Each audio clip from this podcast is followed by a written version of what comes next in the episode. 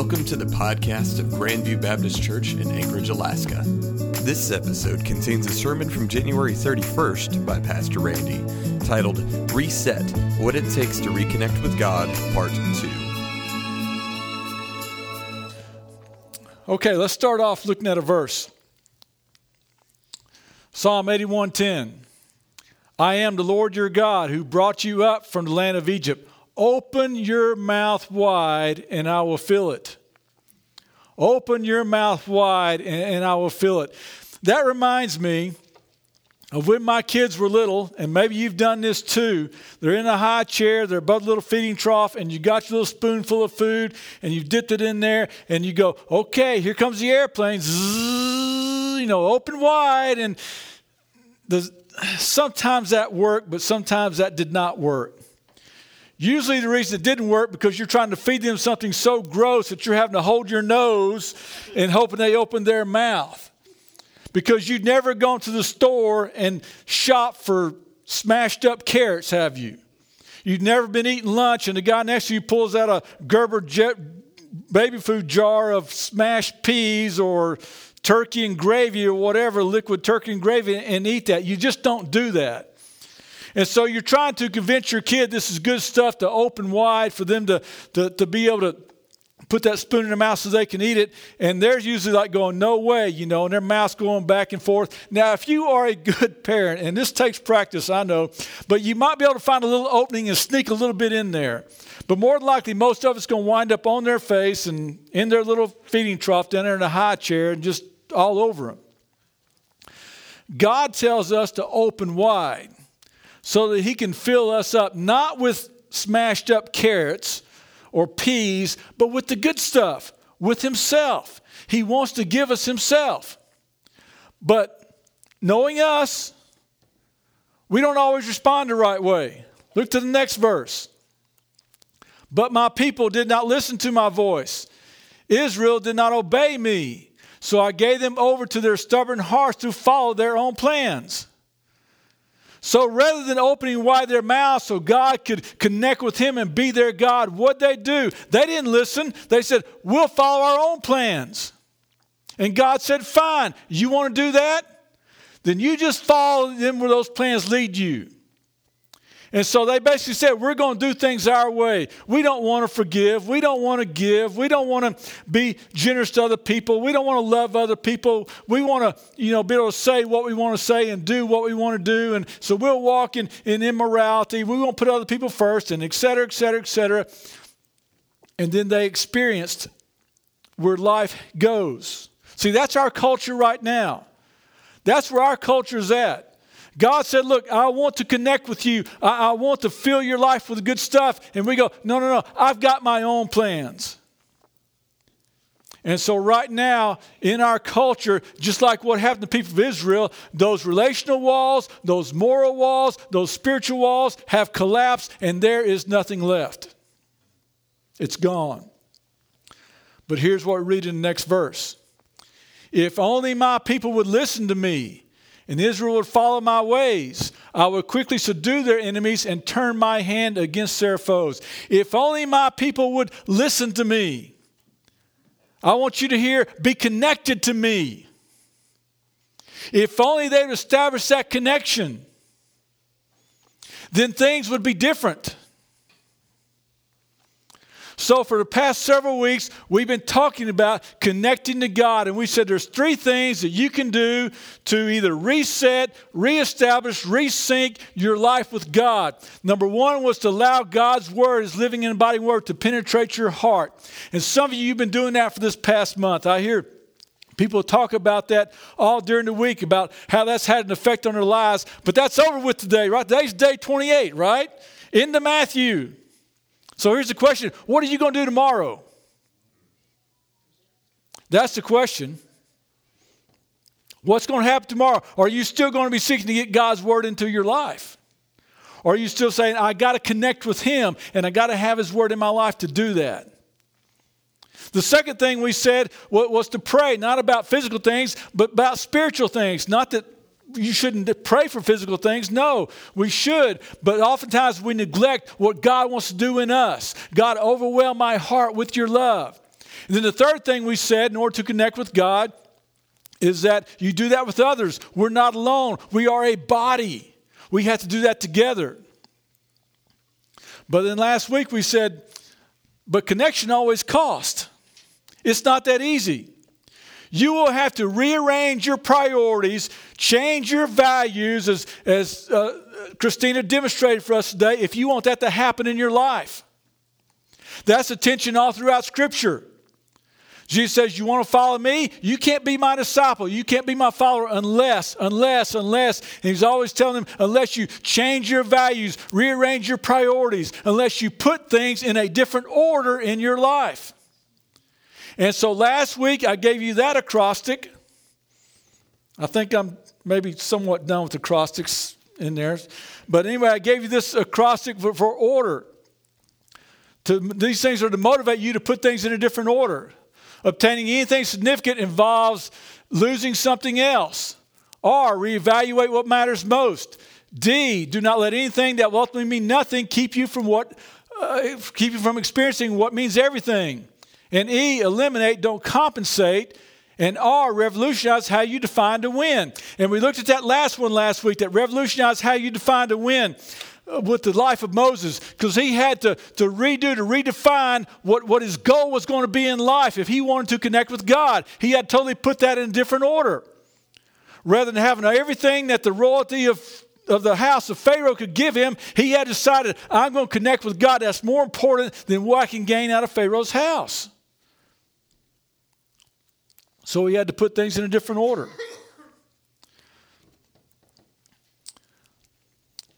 For the past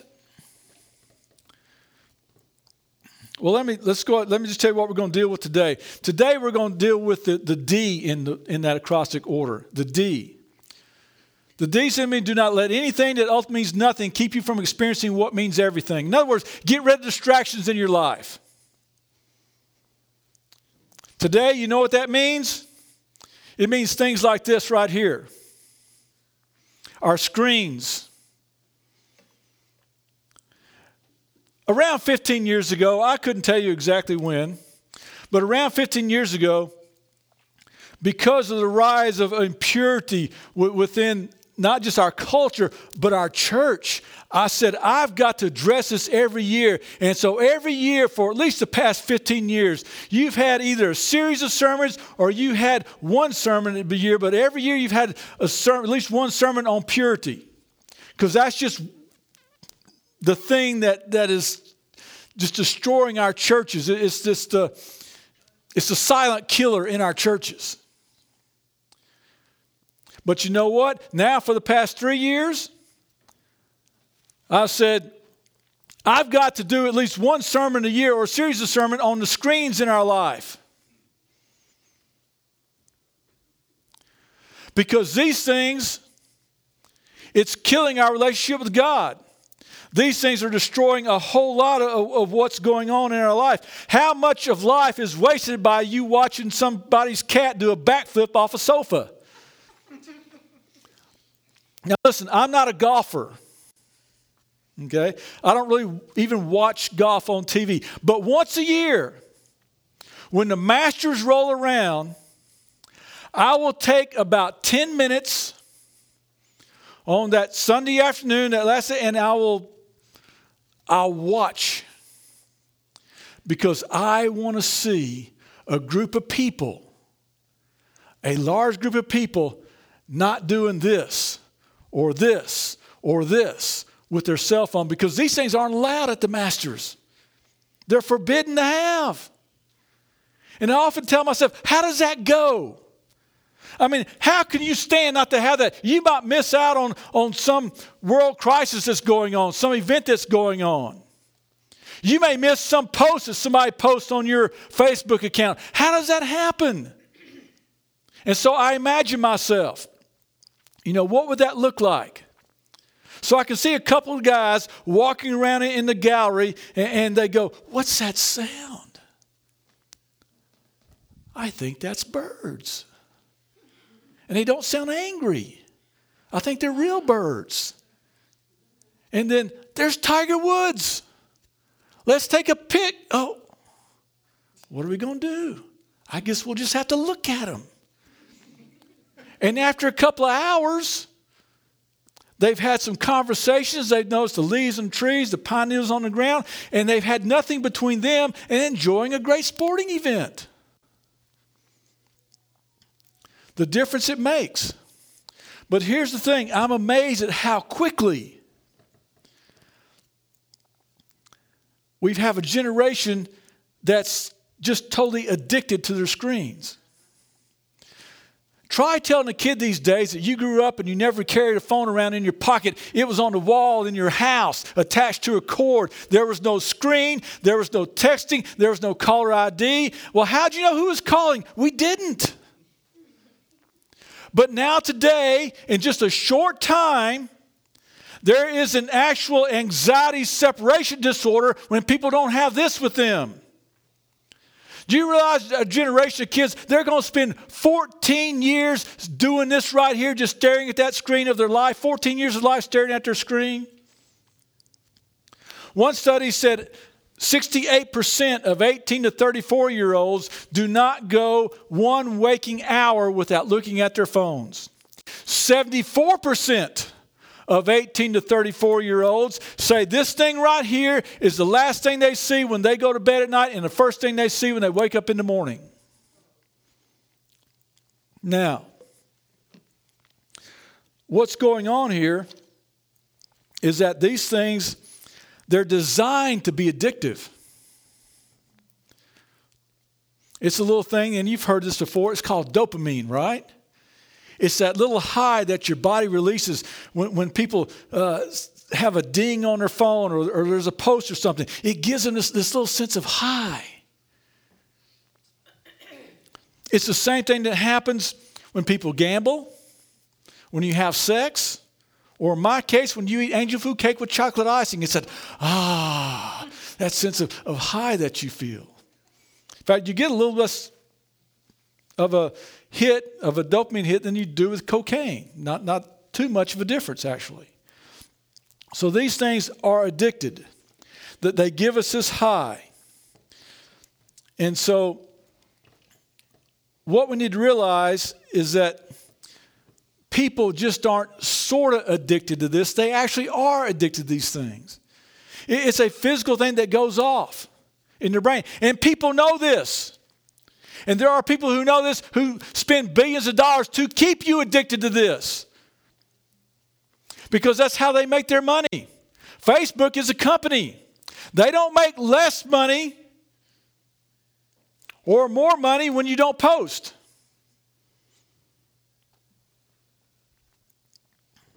Twitter, Instagram, they all know this too. That every time you pick this thing up and, and you're on it, you get that little ding, it, it fills you up with dopamine. Now, let's, here's the thing about dopamine dopamine is not only a, a little sense of euphoria, a sense of high, it's a neurotransmitter, which simply means this that, that the way it, it works in your body, it trains you to want more of what gave you that hit of dopamine to begin with. In other words, you get that little hit from that little ding or that little post, and, and you want more of that. So they're designed to be addictive and to keep you addictive. And they know that to keep you, if they want to keep you engaged, they got to keep you enraged sometimes. Because people who are angry, they spend more time on here and they make more money. And believe me, they know every click you make. And they will feed you stuff to keep you angry. They know that you are six times more likely, six times more likely to post a lie than the truth. Because the truth is boring. But the lie that gets you excited, that gets you angry, so you spend more time on here and they make more money. Listen to this article called Resist the Internet from New York Times. Here's what the author writes They are the masters we are not. They are built to addict us, madden us, distract us, arouse us, and deceive us. We primp and perform for them as for a lover. We surrender our privacy to their demands. We wait on tender hooks for every like. The smartphone is a saddle and it rides mankind. Now, please listen, I am not anti screen. I guess to an extent I am, but not all the way an anti screen person. But I wonder if we've gone from watching these things to worshiping these things. If we've gone from the, the God who holds the world hand, holds the whole world in his hands to, to us holding a device in our hands. If we've gone from coming to the temple sanctuary to worship God to pulling out of our pocket the, the temple or sanctuary which we go to worship. So here's what we said. There are three ways that we connect to God. If we want to reconnect, reset our life, there's three things you have to do. Let the living and abiding word have an impact on your heart. The second thing was prayer. Pray about what's going on inside you spiritually, not just the physical things. And the third thing, you can't do this alone, You've got to have others. So, guess what? The number one reason that people give on why they don't spend time in prayer and the Word of God they're too busy. So, how do you justify that with how much time people spend on their screens? Listen, I'll tell you, the number one use of these things in Judgment Day is to prove that you being too busy was not the real issue. I like what John Piper said. Said uh, people, the first thing they get up in the morning where they got to look at their screen. He said, for a lot of people, that's novelty candy which means they want to see what the news is, what the latest thing is going. They don't want to hear from somebody else. They want to find out right first thing in the morning what's going on in the world or in their little world, even.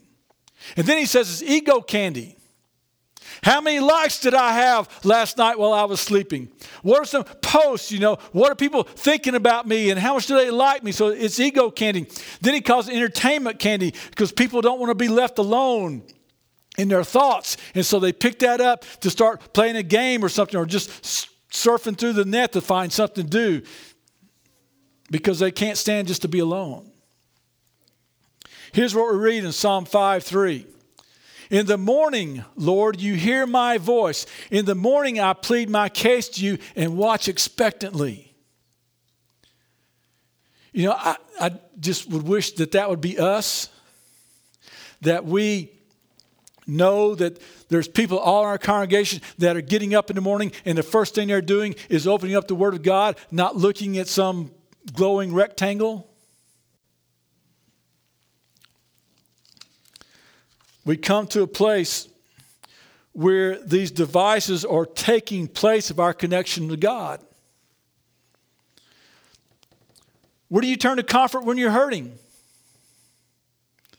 For some people, they just want to zone out. They just want to become zombies. They'll get on Netflix and just become totally numb by, by what they get on their screens. But an idol is anything you turn to to take the place of God. When you should turn to God, you turn to that idol instead. Is anything you turn to rather than God? Where do you turn to for direction? When you're confused, when you're not sure which way to go.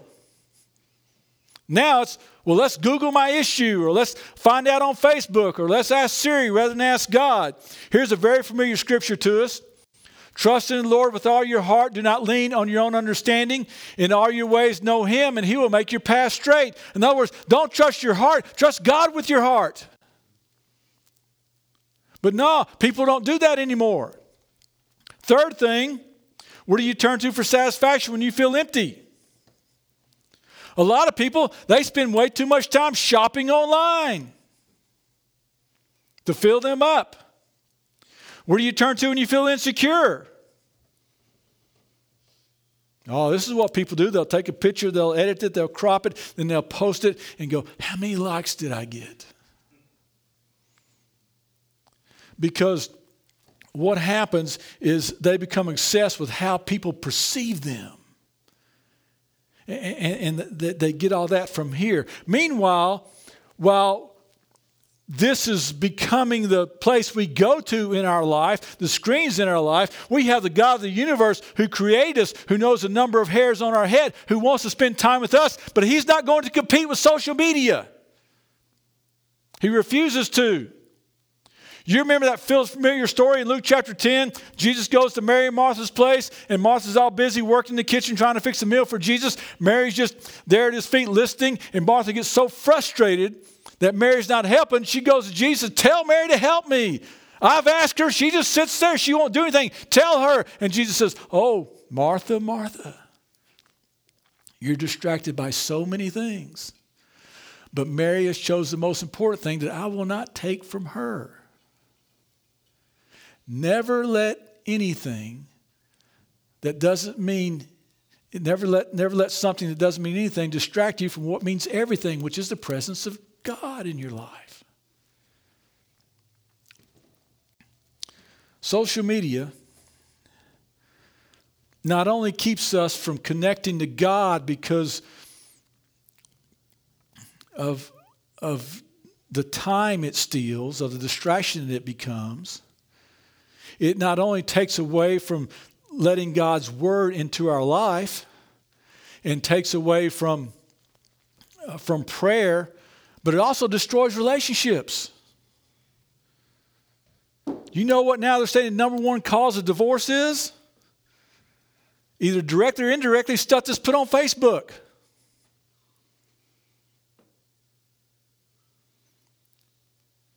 Need to let that sink in for a little bit. Not to mention that, people who spend too much time on social media, not only is narcissism an issue, but also depression and loneliness. And let me ask you this.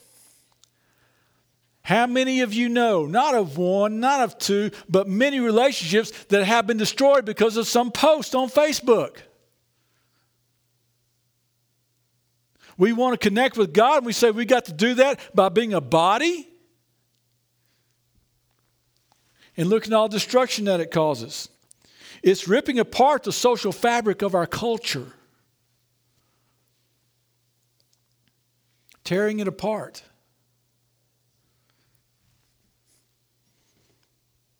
Y'all are being mighty quiet.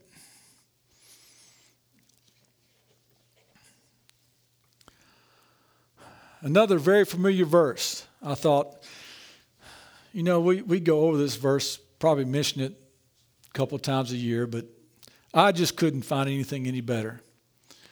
Romans 12, 1 and 2. Therefore, brothers and sisters, in view of the mercies of God, I urge you to present your bodies as a living sacrifice, holy and pleasing to God.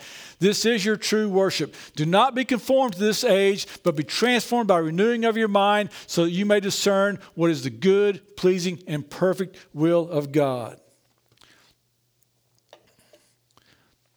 The church during the medieval er, era, era they would let knights be baptized with their swords. But what happened as a, as a knight be baptized with swords? He would go down in the water. He'd hold up his sword as if to say, Not this. What I do in battle is my business. This isn't covered. It's kind of the, the idea was this is just not part of the deal. And I wonder if so many people would be baptized, they baptized holding their phones up. Not this. What I do on Netflix, what I post, and what I say, that's not covered. But what does Paul say? He says we're to offer all our bodies as, as a living sacrifice to Him. Then he says, don't be conformed to the patterns of the world, but be transformed by what you think.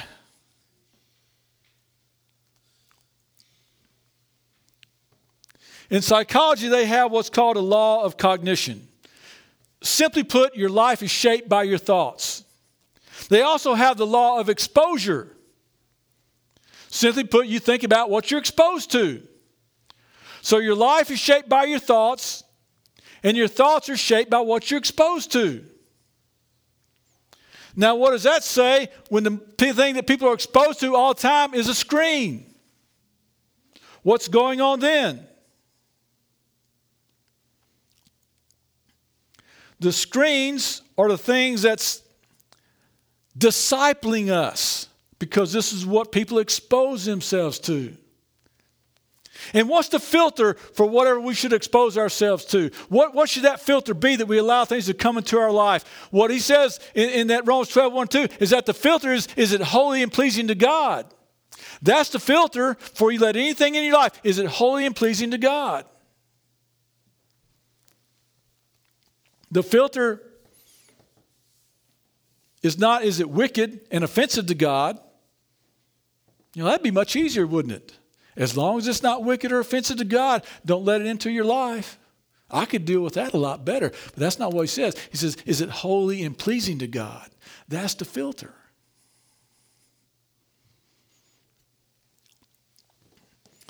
So, again, I'm not anti screen. I believe this technology can be used to inspire us, to teach us, help us in discipleship, be an encouragement. It has those possibilities. But we have to learn to leverage it to help build a connection with God, not tear it down. Not to give us an excuse, I'm too busy, I don't have time. Not to, instead of building relationships, it destroying relationships. So, here's what I would ask you to do. And I specifically avoided making that acrostic, so you're just going to have to deal with what I'm asking you to do, okay? I felt like I was getting to a trap. Number one, fast from social media. Let me define what, what I think a good fast would be. Take one day a week. And if it doesn't have anything to do with work or your family, having a conversation with your family or with work, don't look at it, don't touch it. Number two, cut in half how much you're staring at your screen. Every one of these comes with a an app or, a, or, or some part of it that, that tells you how much time you spend on this and how much time you spend in different areas on this. Just look and see what that is. Decide to cut it in half. And number three, don't let this be the first thing you look at when you get up in the morning.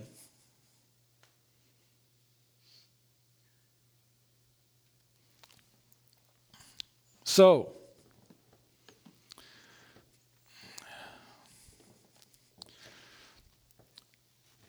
when we've when when I've been talking about purity and talking with guys about uh, about pouring stuff over the years, uh, I try and, and, direct things to them. You know, let's let's you know first you got to find a group. You know, confess what's going on in your life and, and give them steps to take. So let me just give you some things to, to think about with this is concerned. Here they are. Number one, do you need to say, Jesus, you have my full attention, and I'm sorry for the times I've been distracted? Just ask yourself that.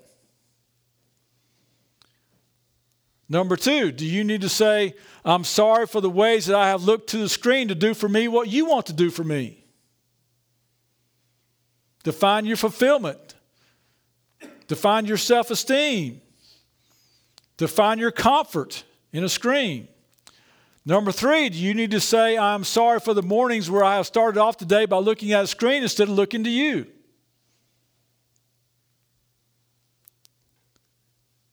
Number four, I'm sorry for the times when I have tried to find purpose and direction for my life by searching Google before searching the scriptures. And then I'm sorry for the times I've looked for validation and value in likes and comments of what others say rather than what you have to say about me.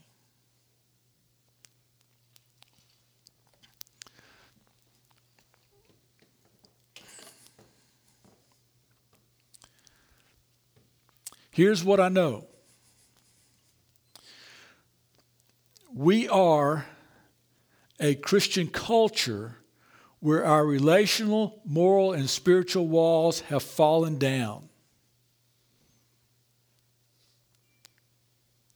They can't even get an attorney general that hasn't had issues in our state, apparently. And I wish I could say it was different in the church life, but it's not a whole lot different there either. It is a little bit, but not much. As far as Christian leaders, yeah, there's so many that's gone in the past couple of years, and they've been high profile. It's hard to keep track of all that. And not only is it that in church, is Christian leaders in churches, but it's much more that just people in the pew in churches. Okay, so things have crumbled, they've fallen apart. We have to reconnect with God. And I've given you steps to do that, the, the ways to, to, us to, to start reconnecting with God. But it's going to be a cost. Your values, your priorities have to change. You can't keep trying to put the big rocks in last. It's got to change. It's going to cost you something. It cost Moses something to change those values, to change those priorities. Paul says you got to change your whole way of thinking. And what I'm trying to get across to you this morning, you want to reconnect with God, you got to get rid of the distractions. The thing that's sucking the, the life out of you, the thing that is actually discipling you because it's addicted to you. They designed it to be addictive. I, they didn't know that to begin with. I really honestly think they did not realize that. But soon they realized what they were creating. And now they will do anything to keep you looking at this because that's the more money they make.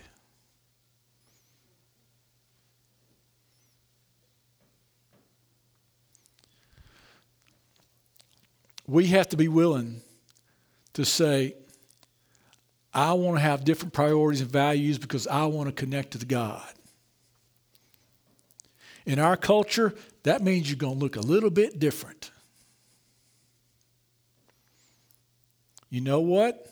I long for the day when I don't have to turn on the TV to catch 10 minutes of a crowd at the Masters that are just standing there without their phones.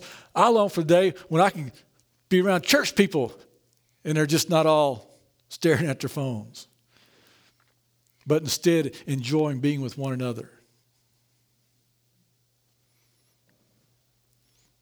So, open wide your mouth, and God will fill it.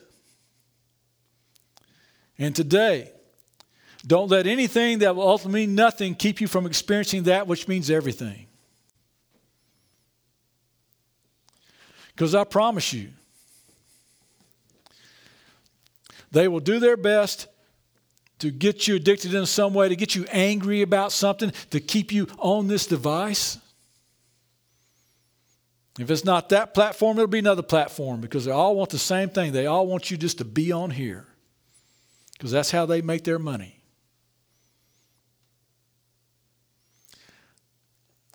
That's what the world wants.